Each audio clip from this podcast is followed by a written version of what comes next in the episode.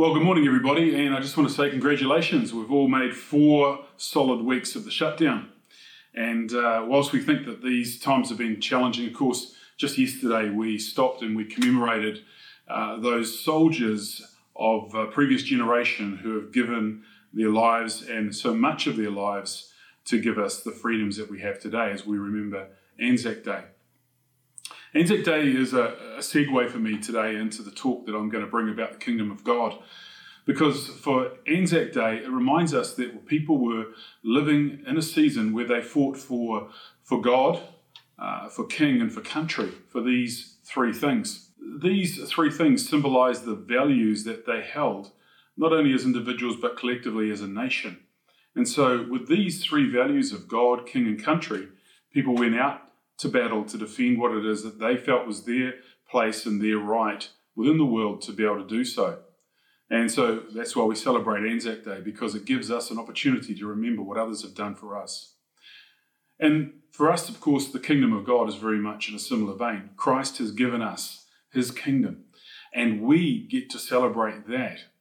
And the kingdom of God is given to us, uh, and it can easily be defined by three different um, criteria. Firstly, there's the reign and rule of Jesus Christ on earth. That's where he has his place as king. And we celebrate that, his place as the ruler. Uh, secondly, the thing that defines the kingdom is the blessings that flow from living under Jesus' lordship. His leadership gives us the ability to be able to live a life that God has called us to live.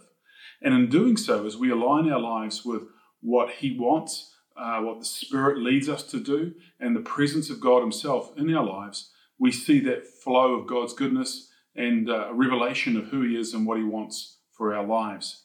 And thirdly, the very presence of the church and people like us being subject to His Lordship is a, a living witness, a living presence of the kingdom of God at work throughout all generations. And so, for us as the church, we are living within the kingdom of God, and yet we are also part of something that is yet to come, part of something that is yet to arrive.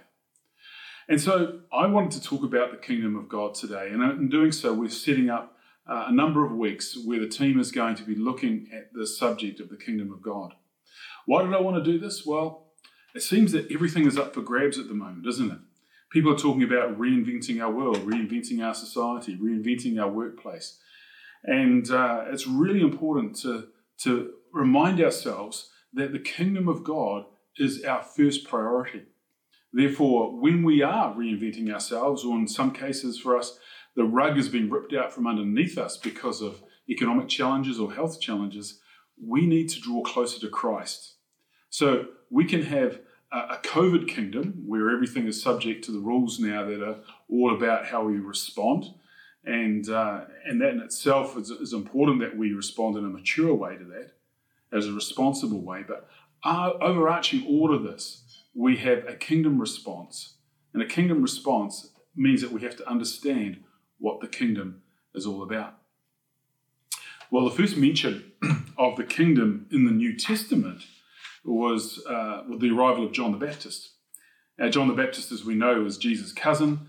Uh, he appears to have been a fiery character, somebody who was not given to the ways of the world. He was uh, happy to walk around in a camel skin coat. He was happy to eat locusts and honey for his food. And he was also happy to call people out of the world in which they lived and call them to repentance.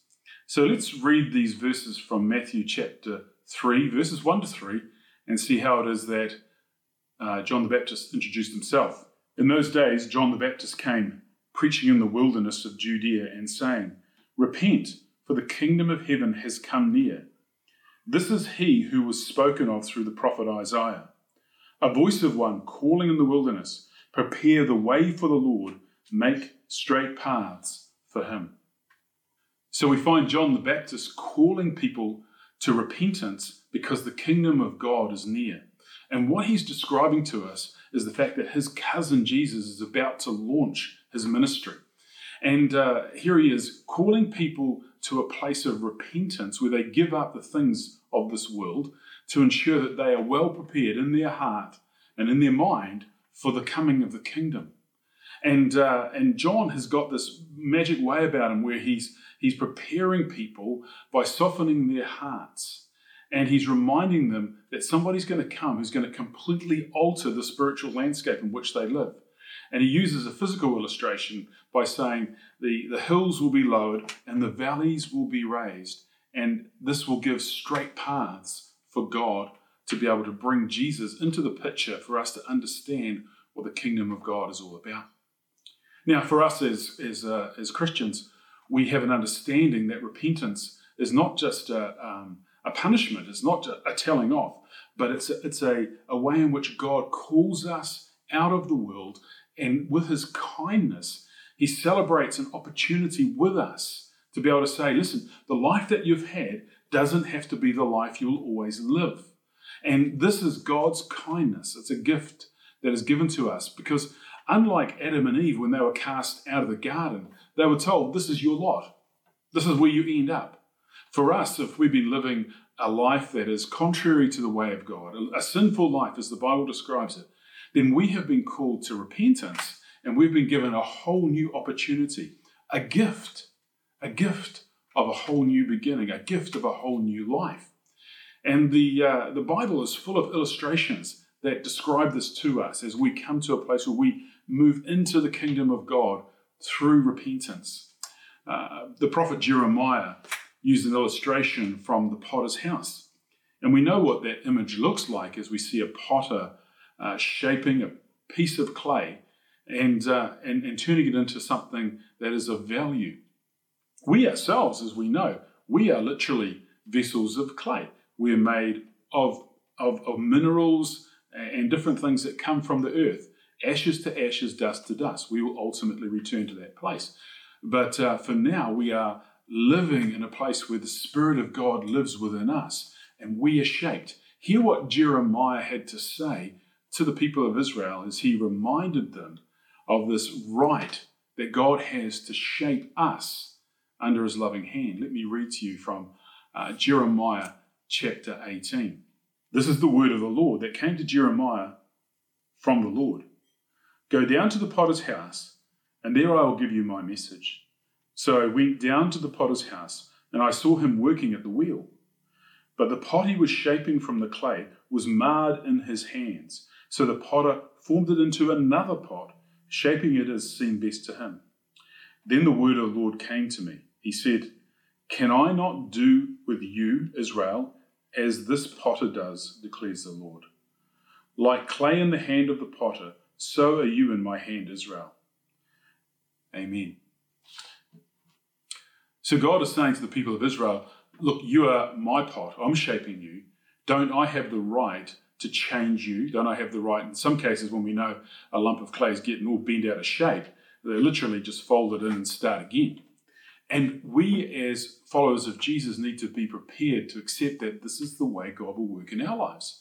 If there are things that are contrary to the kingdom, He's going to keep massaging our lives in such a way that brings us to repentance, which is God's kindness, to bring us in, to usher us in to the kingdom of God.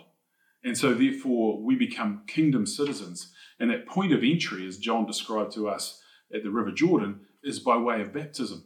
So we repent and we are baptized and we come into the kingdom of God. And this is our dwelling place, this is our home. But the thing about being in the kingdom is that this work of repentance and this work of change, this work of being under the potter's hand continues. Jesus himself reminded us that we are a living branch. We are a, part of a vine. So let me read to you from John chapter 15, verse 5.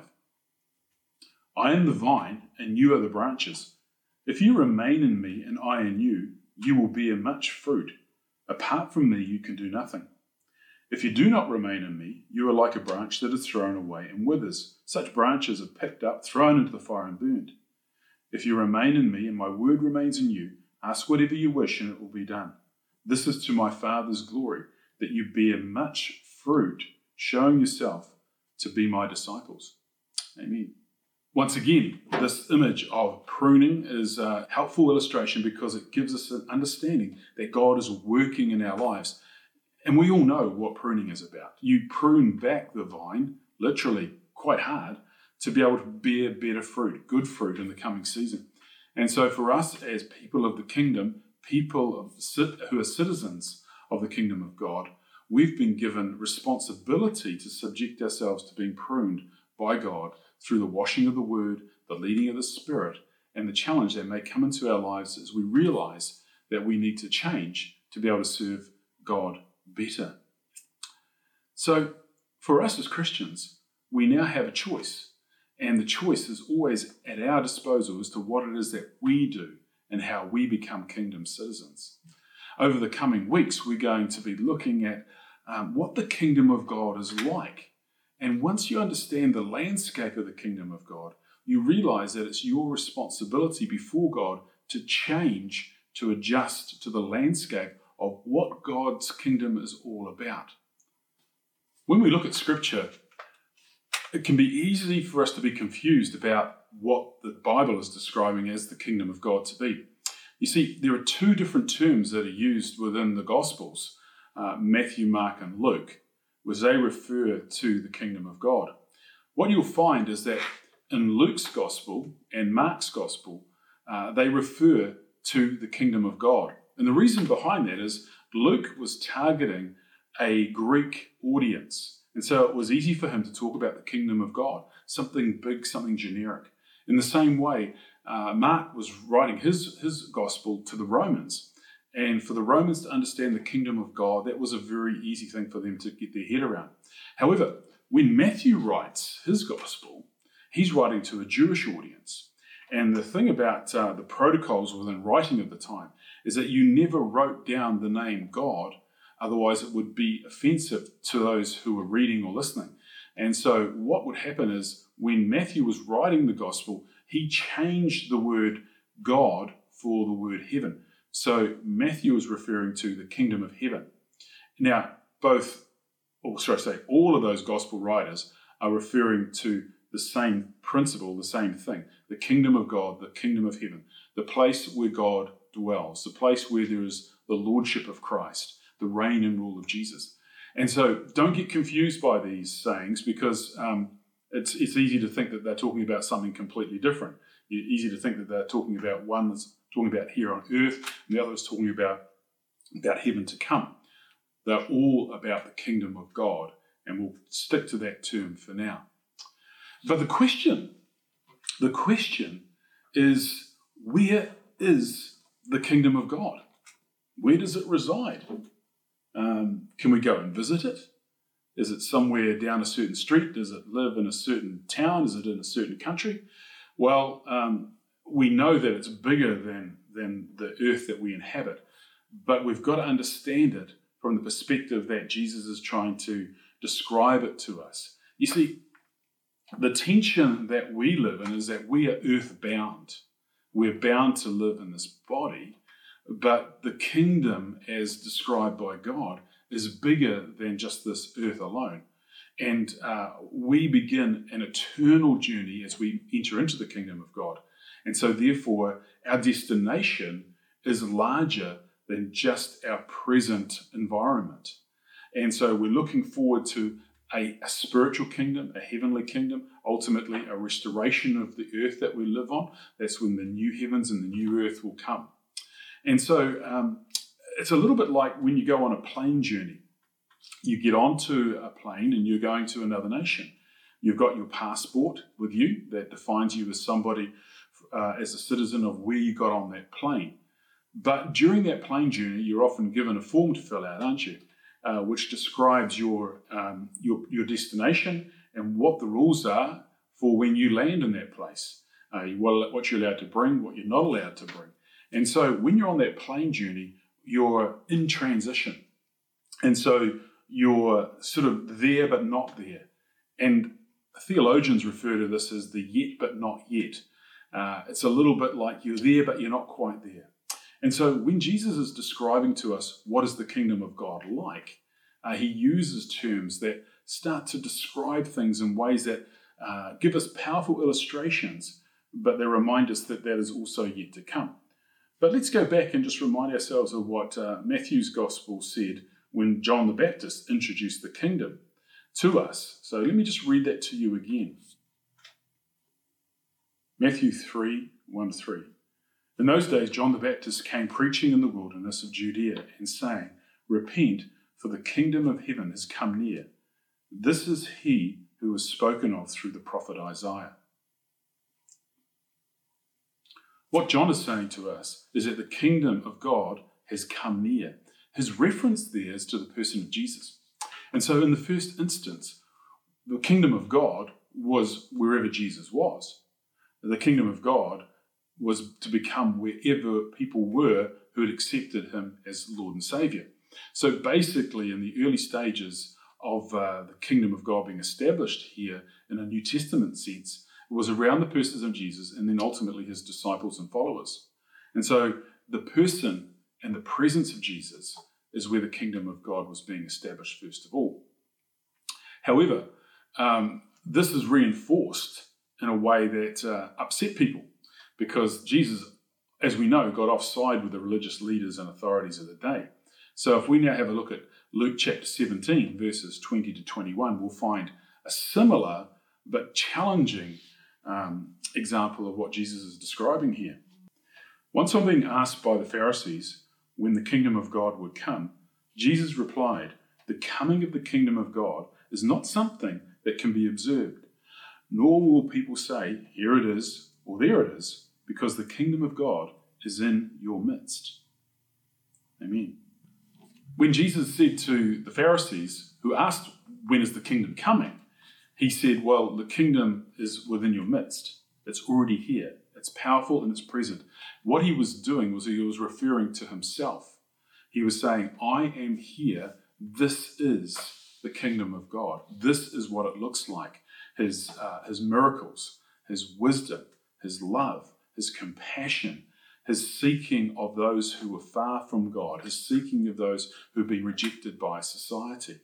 And so, therefore, he was, by his own presence, building and establishing the kingdom of God as he walked, as he went. And he was uh, an agent for God, being God, representing the kingdom. So, it was maybe confusing for the Pharisees, but it was something they didn't want to see. And therefore, Jesus, in challenging them about this, became ultimately the victim of their, their anger and their frustration because they didn't want this kingdom that was being established by Jesus because they knew that it was the surrendering of their own power and their own authority. And so it comes back full circle, doesn't it, to what it is that we have to work our, work our way through. Just as John the Baptist said, Repent and be baptized, the Pharisees were told the kingdom of God is amongst them, and they too must submit to this, uh, this new way, this lordship of Christ. And every one of us has to contend with this because every one of us has things in our lives that will separate us from God because we are putting these things as priorities in our lives. And um, quite simply put, um, you can't be part of a kingdom if something else is king. You can't be part of a kingdom if something else is king. And so, a call to repentance and a call to look at what the kingdom of God is like means that we have to take all of our identity and submit it to the will of God and say, God, well, this is this is who I am, this is what I'm about, but I want you to be Lord over all of this. You see, for us as Christians and people who want to become Christians, we're called to represent the kingdom of God here on earth. And being the church is part of that. Church isn't perfect because Christians aren't perfect, but we uh, build into our lives through the washing of the word, the, the, the work of the Spirit, through prayer and understanding the person of Jesus. We work into our lives the values of the kingdom. So we're part of something that is the expression of the goodness of God. You see, the people of God wanted to be able to represent whom God was to the nations around them. And uh, I want to read to you a very simple verse that comes from Psalm 34 8 that reminds us of what this expression looks like. Let me read it to you. Taste and see that the Lord is good. Blessed is the one who takes refuge in him. Fear the Lord, you his holy people, for those who fear him lack nothing. In Jewish times, the Torah, the law, uh, was deemed to be as sweet as honey. So for people to say, Taste the Lord, He is good, taste the Lord, was to taste God's goodness, taste His holy law. And uh, during some of the traditions of worship within the Jewish community, after the reading of the law, people would take a slice of apple and they would dip it into honey. And they would take this and they would eat it. And it was a symbol to them of the sweetness of the law of God, a sweetness that comes from God. And so, you know what it's like when you uh, when you bake a cake. Here we've got a, a great young cake maker in front of you. Happens to be our grandson Jimmy, who's here in our bubble, and um, Jimmy is helping Mum bake a cake. But as you can see, he's getting to see that the ingredients are good. He's tasting and experiencing the things of the Lord, the provision of God. And for us within a Christian community, our responsibility is to share the love of God, share the kingdom of God with all those around us. You see, people ask, why is the church generous? Why does the church give things away? Why does the church give when others won't? Why are we quite literally the backstop for all the government agencies when they have run out, have been exhausted? They will say, go to the church, they may be able to help you. Why do we do that? Because we want people to experience the mercy of God. We want people to understand the kingdom of God. And in many cases, they literally get to taste food that's been provided by us. They get to experience compassion, they get to experience love, they get to experience time in our presence as we take time to talk with them. What they're doing is they're tasting and seeing that God is good. And so for us, um, we, we, we, we are left in a scenario where we're trying to describe what the kingdom is all about. And in the coming weeks, we're going to be looking at verses 13 times, 13 times, Jesus says, the kingdom of God is like. And he starts to explain something to us. The kingdom of God is like. And because it's something that's not fully here just yet, um, it's, it's difficult for us to say it's solid and it's tangible. And when you're trying to explain something in a way and we say it is alike, it's quite challenging, isn't it? And I'll just give you a, an example of this. Uh, it's um, it's feijoa season now within the Bay of Plenty, and we've got feijoa trees on our property. Now, the thing about a feijoa is that um, most people, most people like them, not everybody, but you try to describe somebody to somebody what a feijoa tastes like, and you're going to run out of uh, run out of words because you're going to say, well, it's it's sweet, but it's not sweet. It's sort of tart. Uh, it's got a bitter taste. Um, it's not smooth, but it is smooth, and it, tastes a little bit like sandpaper on your tongue as well. Um, and you know you're running out of words because it's very hard to describe something that is um, that words don't allow us to do. I was um, talking to my daughter the other day, Melissa, and I asked her, Melissa, what was it like to float in the Dead Sea? Now, the Dead Sea is um, the lowest place on earth, and the, the, the, the sea itself has got a huge content of salt in it. And so the first thing she tells me, of course, is that it's salty. But I said, try to describe to me what it's like to float when half of your body is sticking out of the water. And she goes, oh, Dad, it's just it's just unreal. It's, it's really hard to describe that feeling because we're so used to having our bodies at a certain level when we're in the water. And here you are lying half above the water. You could read a book quite comfortably. Uh, and so, unless you've experienced that sort of thing, it's very hard to describe. And so, in the coming weeks, we're going to look at what the kingdom of God is like. Now, here's a picture of the cake. And we know that the cake represents today for us a picture of the fulfillment of God. When everything has come together, all the little parts of the kingdom that we've tasted have been culminated together in the kingdom of heaven, in the fullness of its experience when this world is, is totally wrapped up and history is completed. that is yet to come. And we get to taste that, and it'll taste completely different to the experience that we've had here on earth. But for us now, we get to experience the goodness of God. And we also have the privilege of allowing other people to experience it as well. So, going forward in this season, going forward in this COVID 19 season of shutdown, as we're being challenged to give up, to do something different, to try something new, let's remind ourselves that we are firstly people of the kingdom of God. Yes, we are subject to our, our rulers, as Romans 13 tells us. The, the, uh, the government is going to continue to set down parameters for us. But let's remind ourselves that we are kingdom people first. Love, generosity, kindness, prayer, the work of the Spirit, all those things that we love about being part of God's people, part of His kingdom, are still really, really important to God and to us. So let's remind ourselves always that we are people who are of a different nation, we of different citizenship, we are people of the kingdom of God. Let me pray for us.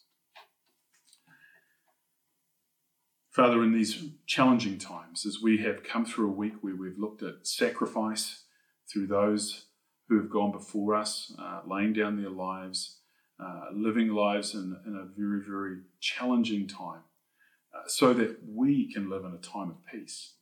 Uh, we're so tremendously grateful. But it reminds us, of course, of what Jesus has done for us as he's gone through the cross experience, laying down his life that he might pay the price for our sin being raised to new life to overcome sin and death.